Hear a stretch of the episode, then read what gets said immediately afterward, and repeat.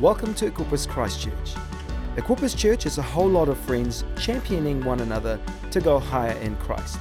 For more details, check out our website at equippers church dot com forward slash Christchurch. Very good. How's everyone doing? We all right? Who's been enjoying our uh, our March cold snap? Yeah, no one, right? But uh, you've got it anyway, so embrace it. Look for the silver lining, uh, is is what I say. Hey, it's a real it's a real pleasure and a privilege to, to be with you this morning. Uh, we are in a series. Who knows what series we're in? Prayer. That's right. We're in a series called A House of Prayer. Who's been enjoying it? It's good. It's good. If you said no, I didn't have a response to that. I would have just felt sad. Uh, but we've been in a series for the last, this is our fourth week now. Uh, looking at what does it mean, what does it look like to, to be a people of prayer? Really, what does it look like to intentionally affirm and, and put value on prayer, right? We're not saying that we've never been a house of prayer before, and we're not saying once the series finishes that we'll stop being a house of prayer, but we're intentionally valuing uh, this w- within who we are, because we really feel like God's doing something special in this. And so today I kind of, Easter is, is handy. We're kind of splitting uh, the, the series into two parts. There's before Easter and after Easter. That's kind of how our faith works too, but uh, it's just handy, right? Uh, and so for the last four weeks, we kind of started with this, this question, what does it look like to, to be a house of prayer? We, we, like to, we like to be at the forefront here at Equippers. So we started with Palm Sunday, like four uh, Sundays early, just to get a, a head start on the, the calendar, right? For those of you in the know, today is Palm Sunday. That's why that joke is funny, except it's not really, right? But we started with Palm Sundays, which is Jesus' entry into Jerusalem, his uh, triumphal entry. We asked, how in, in coming into Jerusalem did Jesus restore prayer? And, and what does it look like for us as a people who follow Jesus to be a people centered around prayer? A people who gather for, for worship and prayer, but then who scatter, continuing to pray and recognizing the face of Jesus in the faces of our, our neighbors and our co-workers, our friends and strangers. Week two, we talked about building some intentional rhythms, that prayer is about relationship and that any relationship in our life is found in intentional commitment, that that's the soil in which relationships grow, including prayer, that it takes fidelity, that it takes commitment, that it takes showing up, that fidelity is boring, but that the fruits of fidelity are beautiful, right? That we can pray like, like jazz, that sometimes prayer can be spontaneous, but, but that also it, it looks like embracing the sheet music, like borrowing a prayer about finding a balance. Then last week, Pastor Penny spoke about the Lord's Prayer. What does it look like to approach God as a father? And that there are five uh, implications of that, that we approach God with adoration, with surrender, with petition, with intercession, and, and looking for protection. And so kind of on the back of, of those three weeks, don't worry if you don't have all of that smushed into your brain, we've got most of it uh, up online. But, but really on the back of all of that, today I want to look at what does it look like? What does it feel like? What? How do we express praying for our friends and family who don't know God? Right? If, if all we are is just a, a group of people for our own benefit, we miss the, the bulk of what Jesus called us to do. Right? That Jesus didn't say, hey, I've come to, to, to help the, the people who, who don't really need help. Jesus said, the sick need a doctor. Right? That I haven't just come to, to meet the people who, who have encountered Jesus, but that Jesus comes for those who don't know him. And that we get to be his hands and his feet. And, and as the Lord's Prayer says, outworking something of God's kingdom coming to pass here on earth as it is in heaven. What does it look like to embrace the prayer, to really embrace the prayer? God, would your kingdom come in Aotearoa? Would your kingdom come in Christchurch as in heaven? Not just as a nice kind of thing to say, but, but as a deep, heartfelt reality. Is that all right? It's good. If you have your Bibles, why don't you turn with me to First Kings chapter eighteen. We're going to read that, uh, then we're going to pray, and then we're going to get into it. First Kings chapter eighteen, uh, verses forty-one to forty-five. It's, it's a familiar passage of Scripture to many of us. It says this, and Elijah said to Ahab, Ahab is the king of, of uh, the nation at the time, go eat and drink, for there is the sound of a heavy rain. So Ahab went off to eat and drink, but Elijah climbed to the top of Mount Carmel, and bent down to the ground and put his face between his knees. Go and look towards the sea, he told his servant, and he went up and looked. There is nothing there, his servant said. Seven times Elijah said, go back. The seventh time the servant reported, a cloud as small as a man's hand is rising from the sea. So Elijah said, go and tell Ahab, hitch up your chariot and go down before the rain stops you. Meanwhile, the sky grew black with clouds. The wind rose and a heavy rain started falling as Ahab rode off to Jezreel. When you bow your heads with me and let's pray. God, we thank you that you are here with us. God, that as we gather, that, that you present yourself in our, in our midst, God, as we create an intentional pursuit of you, that, that you are not hard to find. God, I pray for us as we come together today in, in all that we come in with, in the highs and in the lows, in the, in the excitement and in the disappointment. God, thank you that you meet us there. God, I pray today as we look at your word, as, as we explore this, this idea of what does it look like to pray for those who don't yet know your love, your peace, and your hope. How does that land in us? That it wouldn't be my ideas, that it wouldn't be my words. God, if it's of me, let it fall to the ground. But where it is of you, would it land in our hearts? Would it encourage us? Would it draw us forward into what you have for us? God, we pray this all in Jesus' name. And everyone said, amen. I want to start by introducing you to a friend of mine. He's, he's a friend of mine uh, insofar as I like him and he never met me, which is some of the best friendships I find, right? Like uh, they say never meet your heroes or just have dead heroes because they can't disappoint you. Uh, I don't know how much of, of that is wisdom, but in this case it works. Uh, this is a man named D L Moody. Uh, we're great friends partially because I am very envious of his facial hair. Uh, I just think that that's a, that's a beard and a half, right? Like that's, uh, if you're living at the time that he lived, it was also like a health and safety precaution. They didn't have uh, masks and that type of thing, so he just filtered the air that he breathed through his facial hair, which is uh, that's innovation, if you're asking me. D L Moody, uh, for those of you who don't know him, was born one of nine children to a single mother who really struggled to keep food on the table. He didn't have any education beyond the fifth grade level, and he went on to make his living as a shoe salesman. Uh, Moody's life changed, however, at the age of seventeen when he came to a, a knowing faith in Jesus. And, and as one thing led to another, as his passion and his availability combined, he went on to start traveling the world preaching the gospel. In fact, not just preaching the gospel, D L Moody went on to preach the gospel, drawing crowds as large as thirty thousand people to hear him preach. Many consider him to be the greatest evangelist of the twenty-first, of the nineteenth century, sorry. And there are lots of things when we look at the, the life of a man like Moody that, that we could look at, that we could talk about. But unsurprisingly in this series on prayer, the thing that I really want to focus in on today is, come on, that was like an open goal, guys. Oh, was it, it was it was his facial hair, right? You just said, no, no, it was his second. That was a great thing as well. It was his life of, of prayer. Right, it was D L Moody's commitment to, to prayer. To let Moody say it for himself, if we put the quote up on the screen, Moody says this, every great movement of God can be traced to a kneeling figure. Tyler Stedman in his book, uh, Praying Like Monks, Living Like Fools, tells the story of, of D L Moody carrying a list of a hundred names. A hundred of his friends who, who didn't yet know Jesus. And, and the story goes that Moody would every day pray through this list, and when a friend came to faith, he'd simply cross their name off the list.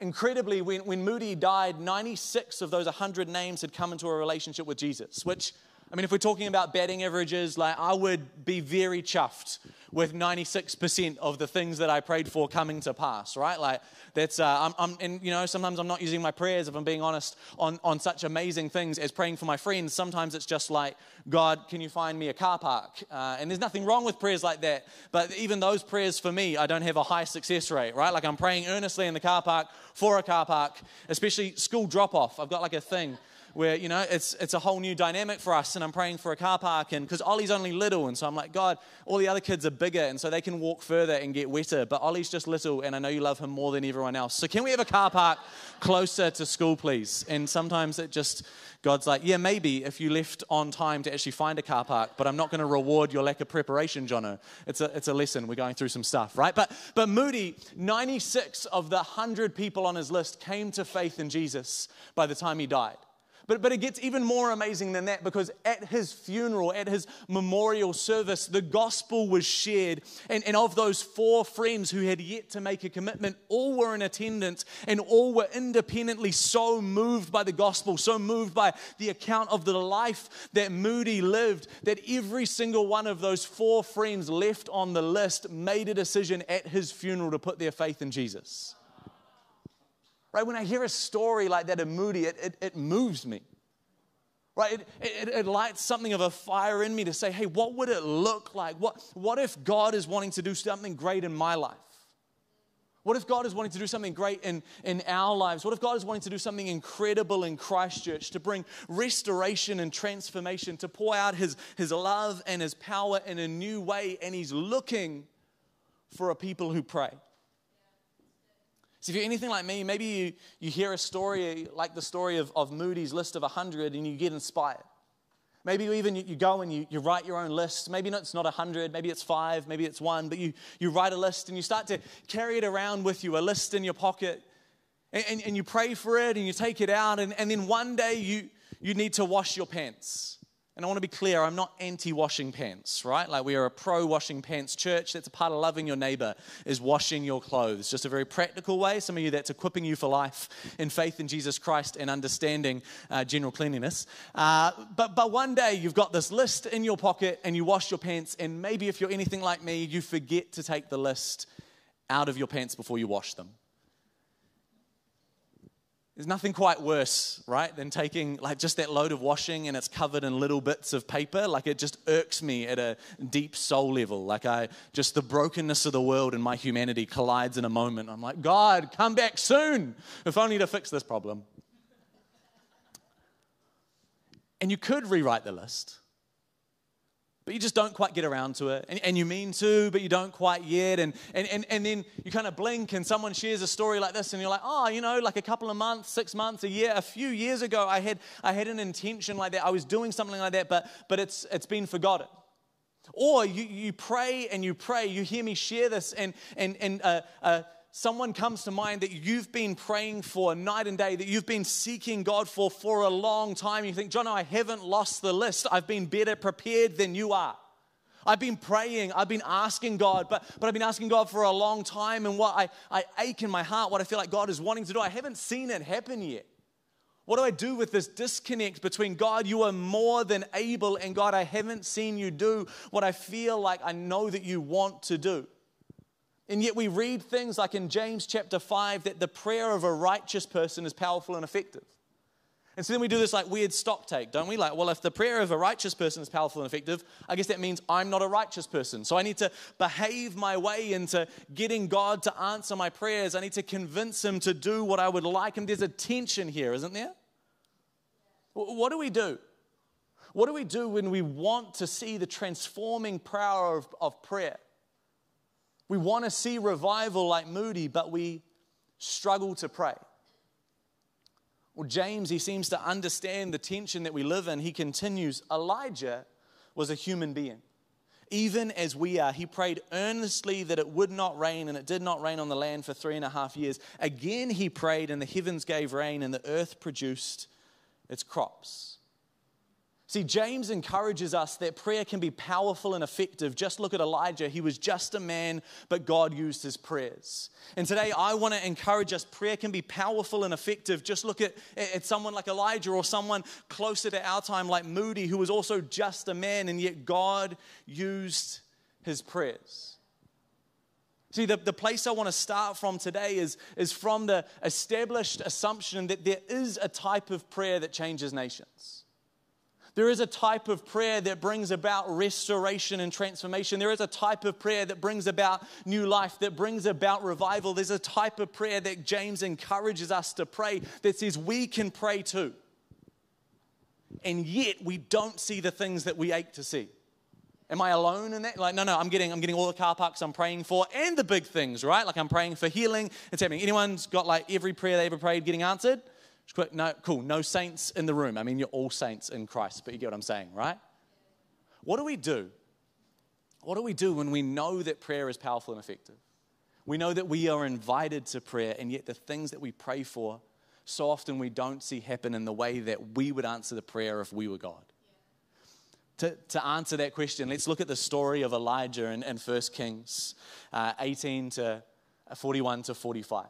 For, for context here, Israel has forgotten about God. Now, not to bag on Israel, but they, they do tend to, to do that. It's a bit of a pattern in the Old Testament that, that Israel looks to Yahweh, they look to their God out of desperation in a moment of need, and he responds. But that when their prayers are answered, their desperation gets replaced by comfort, and they forget God, and, and they forget the God that led them out of that desperation in the first place, and they trust in something or someone else instead, something that they can control. And in Elijah's time, Israel's trust is placed in their king Ahab and his wife Jezebel rather than Yahweh. And Ahab and Jezebel, they've led Israel away from God into idol worship of a false god named Baal. And in this moment of extraordinary courage, Elijah confronts this idol worship, and he approaches King Ahab and he issues a challenge. He says, I'm one prophet of Yahweh, and there are four hundred fifty prophets of Baal. So let's set up a sacrifice with two altars, one to God, one to Yahweh, and, and one to Baal. And let's put a bull on each altar as a sacrifice to our gods, but let's not set fire to the sacrifice. And instead, let's, let's have it like a sacrifice off. It's like the Old Testament equivalent of a dance off, except a little bit more kind of gory, depending on what type of dancing you're into. Right, this, this sacrifice of let's pray that, that whoever's God is real, whoever's God is the one true God, would send fire to the sacrifice miraculously. Now, historically, this wasn't quite as, as kind of random as it sounds, right? Like it feels like Elijah's like, I don't know, let's just, let's do this, right? This will be a, a fun way to figure this out. See, in, in ancient Mesopotamia, Baal was considered the god of the skies, and he was often portrayed as a bull with a lightning bolt in his hands. We'll put up a, a picture of how, uh, this isn't my picture, so, so don't judge it. This is how Baal uh, used to be portrayed. You're like, Johnny, that brings no more clarity. I know, I just wanted to show you it, right? Like, don't judge them. They didn't have crayons and pencils. They had to carve their pictures into stone. So I feel like, you know, with the tools they're given, uh, they're doing a pretty good job. But I don't know if you can see there, Baal has kind of the, the what are they called? I was going to call them antlers. No, they're horns. Bulls have horns, guys. Uh, the, the horns of a bull there, and then that weird branch that's in his lower hand, not his third arm, which we all obviously have, uh, but his second arm, that's meant to be a lightning bolt, just in case you were wondering, right? And so here, this is what Baal looks like. He's the god who's betrayed as a bull who holds lightning. This is Baal. And so Elijah, in this, this competition, he's, he's doing everything he can to give Baal's prophets the home court advantage.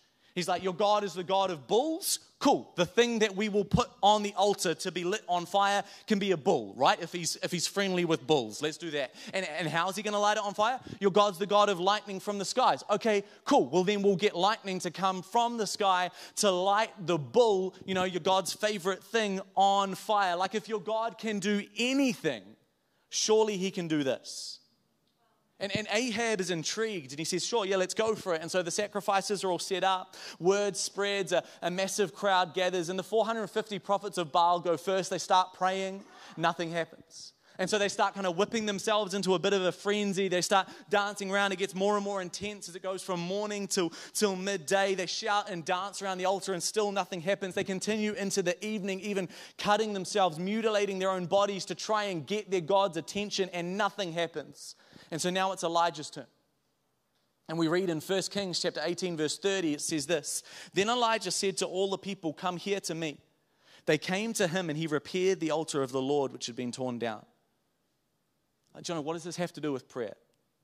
Well, you see here, before praying, Elijah walked over to the old altar of Yahweh, the one that was torn down in the name of, of worshiping Baal, and he rebuilds the very foundation where Israel used to worship. What does this foundation go back to? The tent of David. He reestablishes the principle, the idea, the foundation of prayer and worship to God, to Yahweh. We are making space for God. He says, hey, when we put prayer in the church, life starts to break out everywhere else. He prioritizes prayer. Then he says to them, fill four large jugs with water and pour it on the offering and on the wood. Now, now, on the surface, this seems impressive because wet wood is obviously more difficult to burn, right? Like, anyone started to, to light some fires as the weather gets cold, and some of your firewood got wet, and you put it into your fireplace, and it's just, it's it's not a great time, right? You get that frustration of like, why, when it was raining, did I not shift this? Just me again? It's a very therapeutic preaching experience for me, guys, so I appreciate that. Should be, you know, parking experiences, firewood. We'll get through some stuff, right? Wet wood is harder to burn, is what I'm saying. But but it actually goes more than this, but, because it, it's, it's not just simply that if you're about to pray for something to catch on fire, drenching it first is a bold move. That's not the point of what he's doing, right? Elijah is not Houdini setting up a magic trick. Elijah is a worshiper preparing to pray. See, a reminder of the context here, Israel is in the middle of a three-year drought. It hasn't rained for a thousand days. The country is in the middle of a disaster. They're unable to grow crops. People are starving. They need rain. So what is the most valuable thing in a drought? Water, right? You guys are smart. You switched on this morning.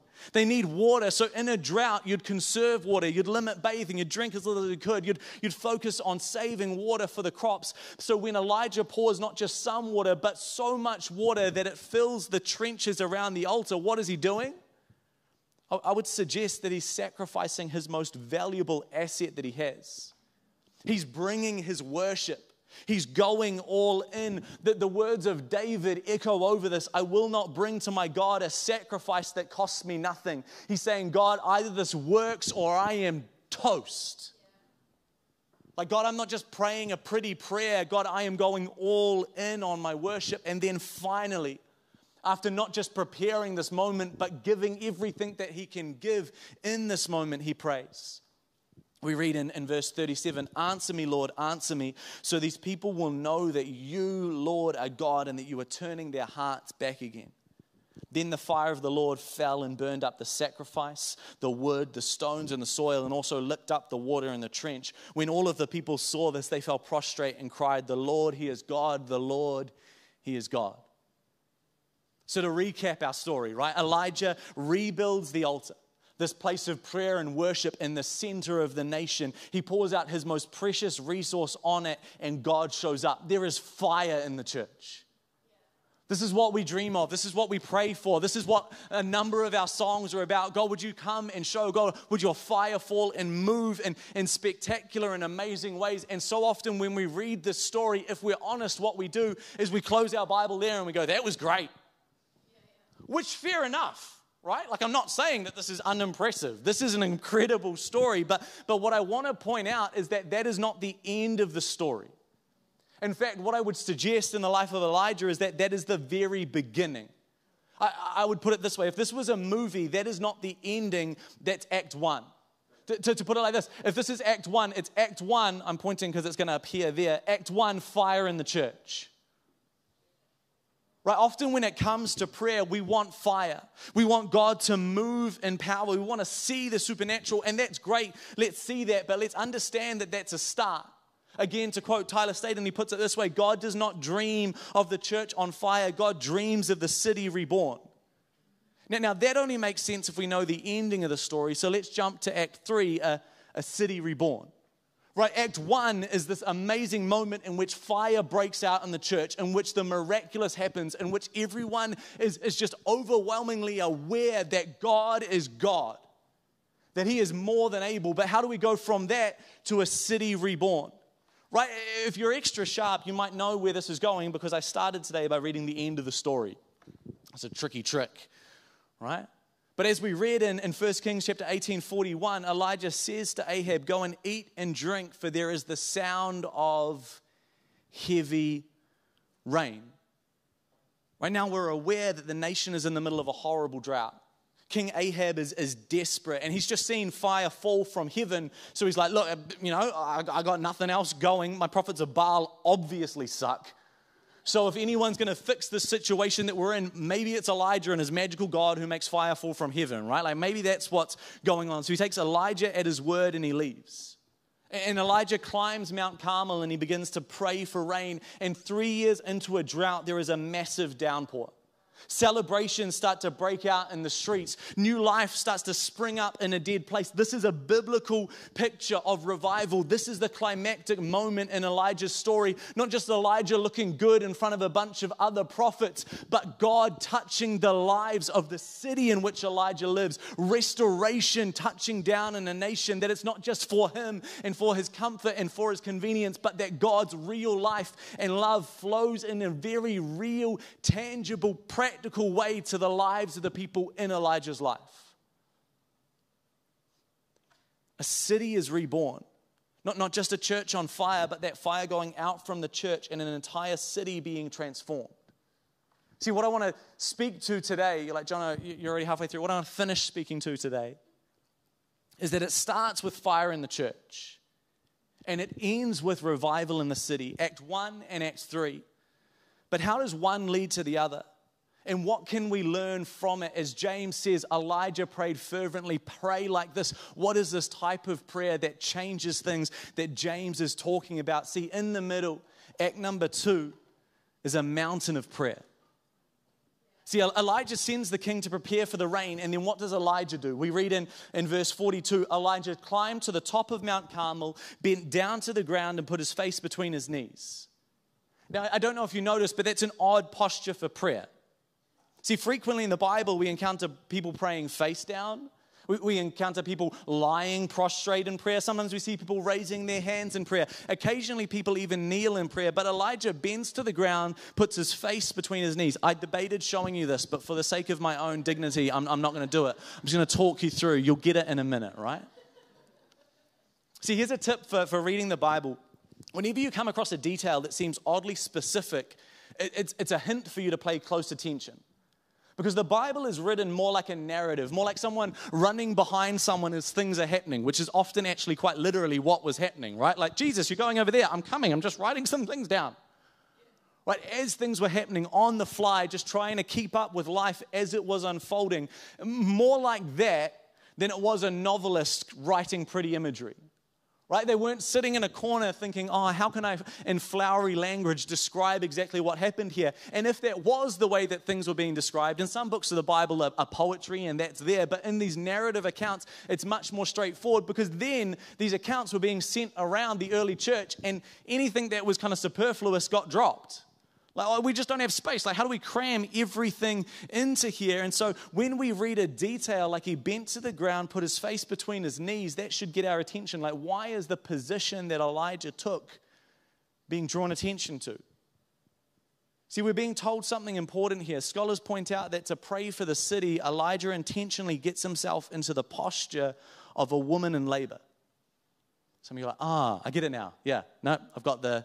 I've got the position, thanks. Don't think I wanted the position in my mind in church in this moment, but it's now there. So thank you for that, Jono. You're welcome. Right, a, a woman ready to, to labor, ready to bring a child in the world, ready to, to push. See, it's, it's graphic, I know, but this event and this prayer, it's, it's this moment that James refers to as powerful and effective. And, and it's this prayer that throughout church history is, has been referred to as contending prayer or to travail in prayer or long-suffering prayer or righteous prayer or, or fervent prayer. This type of prayer where, where it involves something not just of our, our mind, not just of our spirit, but it even almost seems to land in our body in this way of, God, I am, I am birthing something into the world. God, there is something that is not as it should be, and I feel like there's something that I want to bring into the world in, in partnership with you, that, that there's a weight to it. See, I've, I've never given birth myself, shockingly, but I've been present for a, a couple, just two. Be weird if I was present for, for many more than that, right? Unless there was an interesting story about like helping someone on the side of the road, which is not. Uh, I'd love to make one up for you, but that would be lying, and uh, I generally try and not do that from the pulpit. The lightning thing we discussed before, I'm just not sure when God stopped the lightning. So for my safety and yours, we're like, no, well, let's not lie from the pulpit, right? So I've been present for births, and again, I wasn't doing it myself, but I just want to say it didn't look especially comfortable. Like, I mean, I wasn't very comfortable in the moment, right? Like, uh, you know, I had to, like, rub backs and say nice things. And, like, it was, you know, and, and then for the other people involved, it seemed even more uncomfortable, which, uh, but it brought about something good. It brought about something beautiful. See, Elijah, in, in intentionally assuming this position, is trying to draw our mind to this idea that there is something to be birthed into the world, something good to be brought into the world that might take a bit of, of suffering prayer, that might take a bit of, of getting... See, whatever we call it, there is a type of prayer that brings about life. There is a type of prayer that brings about revival, a way of praying. See, as, as Moody said, every great move of God can be traced to a kneeling figure. As Tyler Stedman says, God doesn't dream of the church on fire. God dreams of the city reborn, and between the two is a mountain of prayer. Uh, to, to pivot, I, I could put it this way. I, I never met my grandfather. M- my mum's dad passed away when, when she was fifteen, uh, but he was a minister. He was a Methodist minister, and and often in my life, in fact, I'm, I'm fortunate enough to come from a, a line of Christians on, on both sides. I'm third generation in ministry in my family line, and, and and sometimes, just as I'm going about life, I'm aware of the fact that I am walking in the prayers of those who I've never met. That I'm walking in the prayers that my grandfather, that, that my grandfather's grandfather, that they prayed for me over my family line, that we would be a people who would partner with God in doing what he is doing. And sometimes I just feel like, oh man, I feel like there is a grace here that's got nothing to do with me and everything to do with you, God, and what other people have prayed before. And and I don't say that to, you know, make you feel stink if you're here and you're like, oh cool, Jono, I'm first generation Christian, so I guess it just sucks to be me, right? It's not what I'm saying. But I, I want to sow the idea... Who could be walking in our prayers?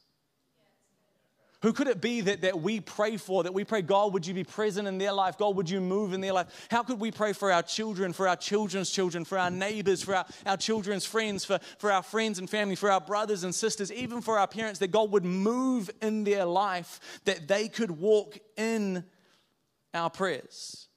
What, what mountain of prayer could we be climbing? What vision for revival could we get in our time for life to spring forth? See, I, I say this to, because in its very nature, this type of prayer, where we call things that are not as they should be, where we say, God, this is broken, but we speak life. God, this is not the way that things should be, but we declare that you are a good God and that you are setting it right. When we come into agreement with the way in which God is establishing his kingdom here on earth, this type of prayer is contending. It's not easy. In fact, it is often slow and unglamorous. See, let's, let's look back at Elijah's story. He's on the mountain. He's laboring in prayer, and he tells his servant, go and look towards the sea. His servant goes and looks, and he sees nothing. Seven times Elijah sends him back, until the seventh time the servant says, a cloud as small as a man's fist is rising from the sea. See, I don't know if you noticed this. Elijah prayed for fire once. He prayed for rain seven times. See, sometimes prayer is slow. Sometimes it's that friend that you've really got a sense that, that God might be pursuing, and, and you have that one conversation where they seem really kind of open, and so you get excited and you start praying and, and nothing. And, but you're praying and nothing, and so you keep praying and nothing, and then you're praying and nothing, and then you're praying and nothing, and then you're praying and nothing, and then you're praying and something. Something small, but it's but it's something. See, I think plenty of people, plenty of us have been inspired by something like Moody's list of one hundred, but I think far fewer people are still praying when the inspiration has worn off. Could, could it be that if we want the type of legacy that, that Moody sees, that, that Elijah sees, that we need to be willing to persistently partner with God? See, I'm not saying that God's waiting for us to store up enough prayer credits that he's like, oh, if you ask a seventh time, I'll do it, or anything like that. But I am saying that in reality, my experience and the experience of church history is that often prayer is slow and we don't know why. And I'm going to ask God that one day, and I'm sure he's going to have a great answer. I'm going to be like, oh, that all makes sense now. It really didn't at the time. But sometimes prayer is slow, and it's not always glamorous or spectacular. See, calling fire down from heaven, that one Elijah public spectacle. But praying for the city to be transformed, that was a secret hidden labor. It was unseen and unglamorous. And it is the unseen laboring, the persistent prayer on the mountain, not the public spectacle of fire that we are told to imitate in Elijah's life. James doesn't say, pray like Elijah. You know, one time he was standing in front of a bunch of people and he asked for fire and fire came. For some reason, maybe because he knows that this is the way that our lives work, Eli- uh, James says, pray like Elijah. He had to pray for a long time. He had to wait on God, and it was hard. You know, there's this one moment in the Gospels where the disciples, they seem really interested in reenacting the fire. In, in Luke nine, Jesus isn't welcomed into a village, and, and the disciples, James and John, they see this, and their response is, Lord, do you want us to call fire down from heaven to destroy them? Which, I mean, you know, points for passion, but kind of misplaced. And so Jesus turns to them, and he rebukes them, and then here's his disciples went on to another village. It's like the shortest nope in the Bible. Just like, nope, that's not what we're doing, and he moves on. You see, James and John, they wanted Elijah's spectacle, but Jesus wanted Elijah's prayer. And if I'm honest with myself, I tend to have much more of an appetite for spectacle than I do persistence. See, I'm, I'm almost done. As the band comes to join me, I want to suggest, what if, as we put this quote up on the screen one more time, what if every great move of God can be traced to a kneeling figure? What if we don't want to just see God move in a moment, but we want to see God move in generations, in cultures, in cities, in nations? And, and what if that starts with a, a church on fire? Can I say, even as the, the band joins me, come on, can we have a, a, a respect and an honor for what we have here? I want to say, I believe that there is a fire in this church. I think that the altar is, is being rebuilt, that there is a passion for worship, that there is a, an adoration of God's presence, that there is a God. We just want to meet with you, and we just want to pour out our love towards you in sung prayer. We just want to fix our attention towards you. I want to say, I feel like there is a fire starting. I feel like there is a fire growing in our church. We're not where we want to be, but, but there is something to be breathed on here. As we bring our intentionality, as we just bring God, I just want to be in your presence. I just want to, I want to put all of my, my things to the side for a moment and just remind myself that you are God and you love me and I love you. And I say that to point out that throughout history we see a, a pattern. That the church catches fire, that the altar is rebuilt, that there is a passion for worship, and one of two things can happen. That can be contained. It can be comfortable. It can be, oh man, we went to church on Sunday and it was just a really nice time and I just felt encouraged and built up, and, and they finally fixed the coffee machine, not this Sunday, sorry, but hopefully next Sunday. Uh, and, and I had a great cup of coffee and some great chats, and you know, it just really got me fired up for the week. And that's not a bad thing. We pray as a bare minimum that happens. But much more than that, what we see sometimes in church history is, is not that the fire stays comfortable and contained in the church, but that the fire starts to break out.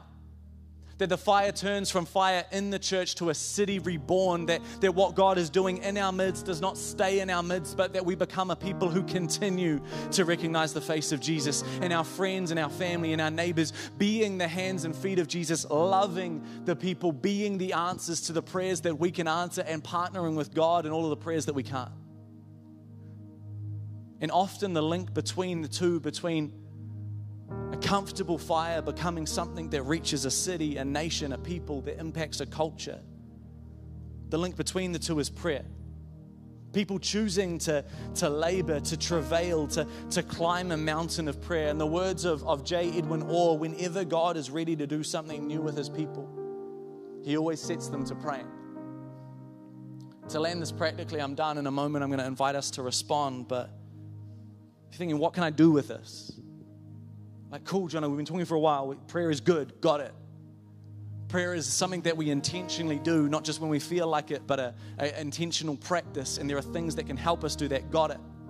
Prayer is something that can impact our world, that can change things for the better. Got it. But what do I do? I want to say tomorrow night. It's the first Monday of the month. The first Monday and the third Monday of the month, we gather at the church offices to pray. Come on, I'm sure you've got reasons not to. I'm sure there are things that you could say, yeah, but I could not be there because of this. That's fine. But what if there was more of a reason to be there?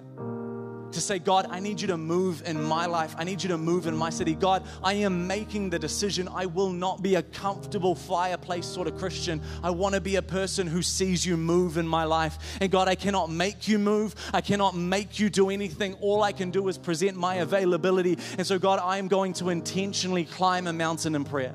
I'm going to put myself in an inconvenient, uncomfortable, maybe even slightly scary space and say, God, I'm going to create availability to ask you to move. And as I create availability, God, would you do what I cannot do? Even if it only just starts in me. Even if all that happens is something is born in me. And so I want to invite you, what would it look like for you to take a step towards prayer in your life? Maybe it looks like showing up at the church offices tomorrow, seven thirty, three thirty-four Manchester Street, to prioritize prayer. But, but what would it look like not just to turn up to the church offices once? What would it look like to continue to pray? What would it look like to share with others in your community? And e-groups are a great place for this, but to share with others what you are believing God is going to do. You know, in our e-group, we've seen miracles in the last month, and there are things that we're still praying for, but I want to encourage you that God is moving in us and as a people.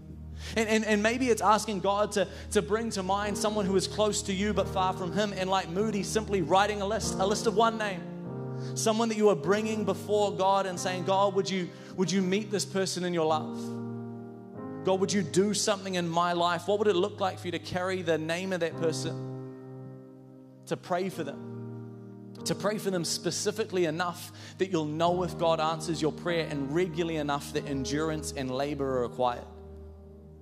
And along the way, you might need to ask God for a renewed faith that he's actually listening, or a, or a renewed compassion for the individuals you're praying for. But, but as you ask for faith, hope, and love to be your motivation as you go, as you ask for new life to be the result of this laboring in prayer, uh, embracing that it might be tomorrow or it might be much, much longer, but that you'll pray as long as it takes.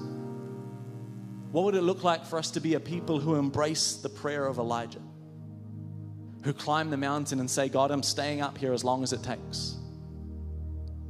God, I'm believing that you are a God who is able. And so I'll ask until you move. If nothing else, the asking will do something in me. Church, as you stand to your feet,